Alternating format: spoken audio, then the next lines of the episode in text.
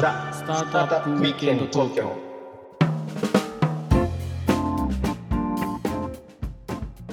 はい、皆さんこんにちは。はい、こんにちは。ロックオブステリアのフッティです。ちゃんです。はい、今日もザ・スタートアップウィークエンド東京のお時間がやってまいりました。はい。ということでね、ひろきちゃん。はい。いや、なかなかあの VC 会楽しかったね。そうですね、楽しかったですね。1003回みっちりやりましたけど、いやー、本当にね、伝説のね、ベンチャーキャピタリストに来ていただ。はい、聞いていただきましたけど。ということで、その資金調達つながりではあるんですよ、今回。うんうん。ECF、昔ね、僕らのあの会でも、2人会でもやったし、はい。ゲスト会でもやりましたけど、うんうん、最近あの株式投資型のクラウドファンディングがさうんうん、結構精度アップデートされてんだよなんかさ、そうそうそう、あの、総額のさ、ななんだろう、一人当たりの投資総額も多分ちょっとふ増えた？なんやかんやね。良くなってるっぽいんだけど、まあ、僕らちょっとあんまりそこをちゃんと終えてないと思うんでオッケ今回もう一回ちょっとー。いいっす。ド専門の方にお越しいただいてます、はい。えー、e クラウド株式会社代表取締役の、えー、畑江直彦さんです。畑江さんどうぞよろしくお願いします。よ畑井です。皆さんこんにちは。ろしくお願いします。お願いしますお久しぶりですね。前回出ていただいたのがもうだいぶ前ですよ。初めてじゃないですか？起業家さんで改めてもう一回出てくるっていう初めても嬉しいですね。うん。嬉しい。こういうのいいね。まあ事業なりいつもありがとうございなんていうかその社会情勢なりな要はペスト的なところが変わってさそれでなんかあのアップデートされてるからっていうことで僕らがねあのぜひちょっと説明してくださいっていうのに言ったら快諾いただいたということでうん、だから前回ねあの畑井さんにおしゃべりいただいた時はまだねそのなんて言うんだろう株式型クラウドファンディングとかのそのまあ制制度もさまだちょっとなんかこう中途半端であの業界自体がこれからかなっていうとところこれから伸びていくぞっていうぐらいだったと思うんだけどちょっとまた今変わってるらしい。そうですよね。しかもあれから結構イクラウドさん案件も増えてますよね。今全部で何件ぐらいやられてるんですか？そうです。今30件ぐらいまで増えてきました。素晴らしいですね。すごい。これ全部あれですか？ごあの目標達成みたいな？打率的には。打率的には90%ちょいっていう感じで何件かは残念ながら目標達成しなかったからやつがあるんですけど。まあでも90数パーセントは目標しっかりと集められてると、はい、いう案件になってます。感じで。いや案件も増えてきてね。でまあ当時と多分こうなんか良くなってるらしいっていうのはまあ僕もちょっと風の噂で聞いているのでうん業界としてもそうでしょうけど、まあ、起業家さんとかあと投資家さんとか、まあ、そういったあの方々に対してもどう良くなってるのかっていうのをちょっとお伺いしたいんですけどさっきひろきちゃんちょろっと言ったななんだっけひろきちゃん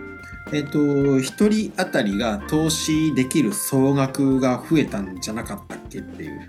違う、おごめん。そどどうなんですか畑井さんがちょっとゆさあ、あの緩やかになってきました。そうですね。あのまず前提としては株式投資型クラウドファンディングってあの1億円っていう1社あたり集められる上限金額があってあと個人の投資家は1社に対して1年間あの50万円と。いうあの金額のですね50万以下っていう制限がこうあると。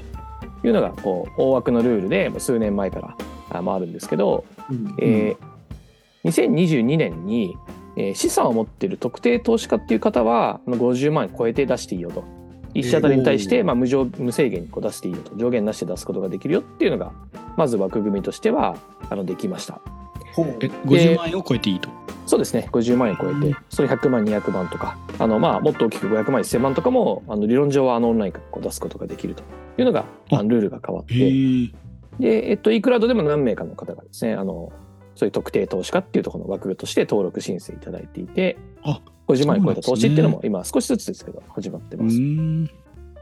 その適格投資家みたいなのって、あの適格機関投資家みたいな感じではとはまた違うわけですよね。で企画間投資家よりもあのもっと個人にフォーカスした特定投資家っていうのがあってですね、まあ、個人のその適格みたいな感じなんですけどもはい、はい一。定の資産を持たれている方とか一定の資格を持っている方であればそのリスクについて分かっているから自己責任であとはこう投資してくださいねと。いいのでえー特定投資家っていう枠組みがあってですね。以前からこの事態はあるんですけれどもひろきちゃんなれるんじゃないの？何億も持ってないとですねあのなれないっていうのがもともとの枠があの厳しかったんですけれども、はい。新たな枠でえっと例えば証券外務員の方とかあの弁護士とか、あの会計士の方とかですね。あで年収条件が、そっちが広がったんですね。あの1000万円以上とかであればですね、そこの枠が、えー使うことができると。えいうふうに変わりましてそうなんですよ。よ。もともとはその何億っていう感じがもうベースであったので、なかなかそこまで行く方っていうのは少なかったんですけれども、あのそこの緩和された要件というのもできて、あの国としてもこの一定の資産を持って自己責任できる特定投資家っていうのを新たにこう枠を作って、えー推進していこうっていうのがあなってですね、そういったところができてます。あだからまだでもだから一般の人はまだ50万円ですよね。はい、一般的には、はい、50万あ円で。そこはだからひろきちゃえんだから外れだよひろきちゃんの予想は。はい、まずそれが去年変わった2022年に変わったのがあのそこでその特定投資家はまあ無制限っていうのがあのできたっていうのがあります。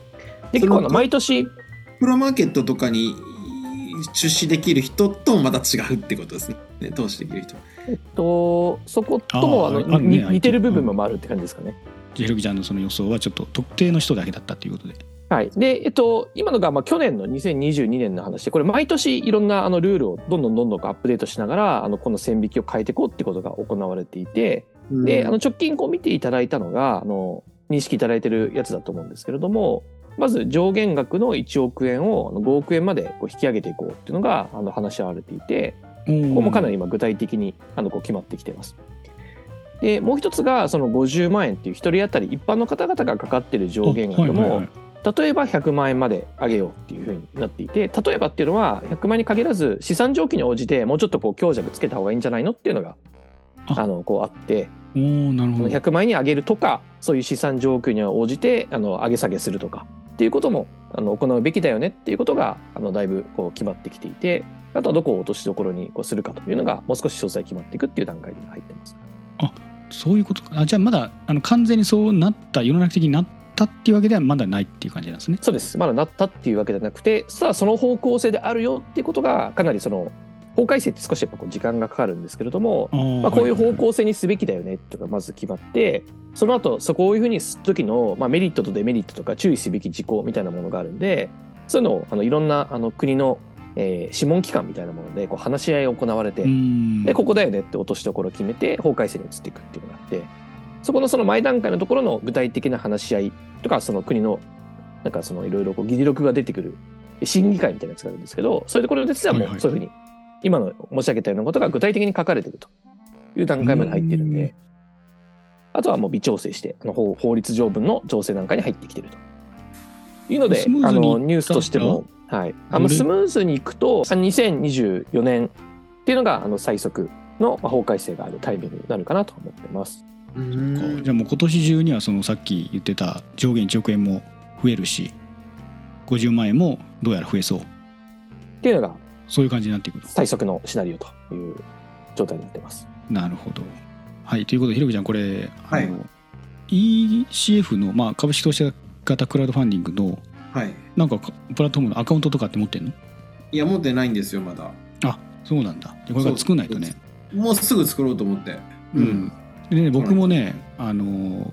去年かなイクラロさんで、あのユニバースっていう VR のおおお、井上さん、はいスタ。ートアップあったでしょ、ありましたね。うちの番組にも来てくれたじゃない、はいはいはいはい。素晴らしい会社ですよ。はい。そこはあのイクラロさんのプラットフォームで僕も出資させていただいて、そうなんですね。うん、そうなんですよ。そうだということでひろきちゃんもぜひね作ってほしいなと思ってます。はいはい、あの、もうすぐにあの見ています。イクラウさんのページを。はい。なんか、でもあれだね、本当に今は本当にそういった意味では、あらゆる資金調達の手段があって、ね、起業家はなんかちょっとこれからの人はもうすごい恵まれてるね、そういう意味では。ああ、まあひろきちゃんの時代とはねちょっとまあね、本当最初に起業した20年前なんて、それこそエクイティの世界ってほぼ存在してなかったから、なんかね、あの、有限会社作って、あの、なんか、そうそうそう。三井住友銀行に行った気がするしか最ないよね。初はね、しかも1000万円し資本金ないと株式会社にできなかった時代じゃない？そうそうひろきちゃんの頃大変だったよ、昔、うん1000万。あまだそっか1000万ルールがあった時ですね。あった時代じゃないかな。ひろきちゃんが会社作った時。まだあったね。そうだよね。うん。だから300万ぐらいだったら一旦有限会社にしてみたいな時代だったよね。そうそう。だからもう本当に個人保証でフルデッドで、あの、突っ込まないと、その、いわゆるこう投投資、投資っていうかね、その時間がかかるようなビジネスもできなかった時代から、もう比べると VC もあるし、まさにその、クラファンもあるし、まさに e クラウドもあるし、だからね、本当に多種多様な調達手段がありますよね。結構あの我々政策の後押しっていうのもこうあってあのあと新新しくできた枠組みでいくと東京都が今あの助成金出してくれていて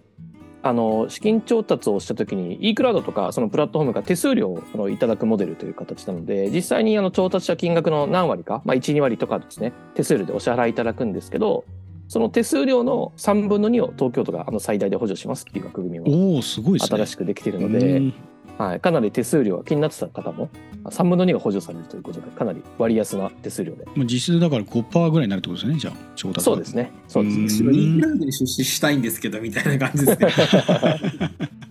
はい、本当ね、素晴らしい。うんいいフォローですね、でもね、本当。うん、風が吹いてる。風がだいぶ吹いてきました、なんか嬉しいですね。まあコツコツとね。これ業界としてロビーイングとかってやられてるんですか？業界団体作ってみたいな、はいロビーイングも結構頑張っていてあの業界団体っていうとももちろんあのいろんな団体を通じてあのそういった活動もさせていただいていてあの本当にこの株式投資型クラウドファンディングもっとこうすべきっていうのがあの経団連とかも言ってくれてるし新経連も言ってるへしーもうちょっとその、えーどっぷり我々のところで言うとこうフィンテック協会とかが言ってくれてたりとかシェアリングエコノミー協会が言ってくれてたりとかあのかなりこの制度政策によって分かりやすく市場がどうなる大きくなるとかあとまさにこう身近なスタートアップにとってはものすごく身近なあの話題資金調達ということなので結構その辺の後押し協力もものすごくてですね。あのなんか僕らの団体から言えることないって僕らが登録してない団体からも結構あのその要望とか吸い上げに来てくれて。へえそれはすごいですね。そうですね。すごくありがたくうん。いうことにまあ、そういった活動もやらせていただいてます。この個人のね、眠ってる資産がスタートアップに流れていくっていうのは、まあ、どういう形であれね、まあ、いいことなんで、まあ、そういうものを進めつつまあなんかでもそ粗悪なね事業者が出てきてなんかなんか騙すようなことがあっちゃいけないから、そうだね。うん。まあ、その辺はでもしっかりされてるんですよねここの業界っていうのは。そうですね。引き続きあのかなりこのプラットフォームとしての審査っていうところはあの厳正にやる必要がありますので各社少しずつルールは違いますけれども、皆さんそこにはこうしっかりとこう取り組まれて、うんえー何度か面白い投資機会を個人にご提供するっていうのもそうだしあとはあの起業家の方の資金調達にお役立ちするっていう、まあ、両面があるんであの両面をあのうまく両立し続けなきゃいけないというビジネスかなというふうに思ってます。うん、で業登録まで行くの大変ですからねこの業う界は。んそうですね登録者数もその後あんまり増えてなくてあの、まあ、56社っていうところでずっと推移してるので。ちなみにその e クラウドさんのプラットフォームの中で、そのこういわゆるその最えっとその金融商品のこう流動化っていうのってある程度こう担保されるんですか。それこう投資したものをこう誰かに売れるみたいな仕組みってあるんですか？今はですね、その流動化については僕らはやってないとあのいうスタンスです。で、業界的にはそういうところにも取り組んでるプラットフォームもいるという違いがまああるんですけども、僕らはあの将来的にはもちろんそういうこともですね、やりたいというふうには思ってるんですけれども、うんあの僕らが大事にしているコンセプトとしては、あのプロの方とあの一緒になって応援できるというのをこう結構やっていて、あの提携先がですね、今増えてベンチャーキャピタル50社ぐらいと提携したっていうのを、あの少し前にですね、あの出させていただいています。で結構あのプロの方もあの中長期で一定こう5年10年ぐらいのスパンで保有して、えーしっかりと成長をこう育成するっていうようなことを大事にされてるので、うんあのプロは5年10年投資するのに個人はなんかもう明日にも売れますっていう風になっちゃうんですね。こうなんか水と油みたいになっちゃうんで。僕らは今のところそれはもう中長期でそういった方々と同じ方向で応援するんでちょっと時間軸もいってあの中長期で持っていただける方にあの賛同いただくっていうことでやらせていただいてます。なるほどですね。でただいくらとか5年10年経つともちろんその中長期であの保有すでにされている方っていうのも数もかなり増えてくるんでそのタイミングぐらいでこう流動化をさせるような取り組み仕組みっていうことはより求められるかなというふうに思ってるのでうん。段階よってそこもあのチャレンジしていこうかなと思ってます。まあ、今後の展開としてね。結構便利ですねそういうのがあると。うん、いうことでいやひぐちゃんアップデートは聞きましたけど、これちょいちょいね僕らこれ情報追っていかないと置いてかれちゃうね。本当本当だから自分たちがやっぱ、あの出資してみるっていうのが一番あのいいですよね。なんか井川さんのような、あのあのねあのそのプラットフォームを使ってるような企業さんってやっぱりこう考え方も新しいし、なんかこう新しいだろうしね。あのなんかそういうところにこう少額でも出資することでそういった業界のことを知れるっていうことだけでもね、なんかリターンはなんか十分な感じもありますよね。そうですね。e クラウドでそういった、まあ、面白いベンチャーをあの日々ご紹介するので、まあ、自分が大好きなとかどっぷりハマってる業界っていうのもあれば全然普段は接しない業界っていうことの情報にも触れる機会にもなりますしあとは e クラウドからそのどんどんどんどん世の中のこの情報その演じる投資の世の中の情報とか税制とかあの毎年これも変わったりするんで、そういうこともどんどんどんどんお伝えしていってあのえー少しずつその時代の変化をですね、皆さんでも一緒にこう楽しむという形かなと思ってるので、そういったこうエンジェル投資に詳しくなれるような情報配信も最近力を入れて、もっともっと頑張っていこうかなと思っています。まずは登録してみます。まあ、僕とねひろきちゃんといいと思ったスタートアップかぶるかもしれないねそういう意味だとね、そうだね。うん面白いこんだけ話してるとねね。そうだ。規格外の野菜のあの、瞬八さんアグリゲート社っていうのも、この前、あの、先日ですね、少し前にご支援させていただいて、そこも、あの、6000万円ぐらい、あの、上限値は6000万で設定したんですけど、結構わーっと人気になって、素晴らしい。はい、特徴的なとこだったのは、あのプラットフォームには男性投資家多いんですけど、そのアグリゲート、瞬八さんはかなり女性投資家の割合が今までの案件で一番多かったっていうのが特徴としてはありました。ううん。んまあ、いろんなバラエティある案件がありますからね、うん、今後のまた楽しみにまた見ていきたいと思っております。はい。じゃあ時間の切りがちょうどいいんで今日は一旦これぐらいにしてまたはい。次のエピソードにつなげていきましょう、はい。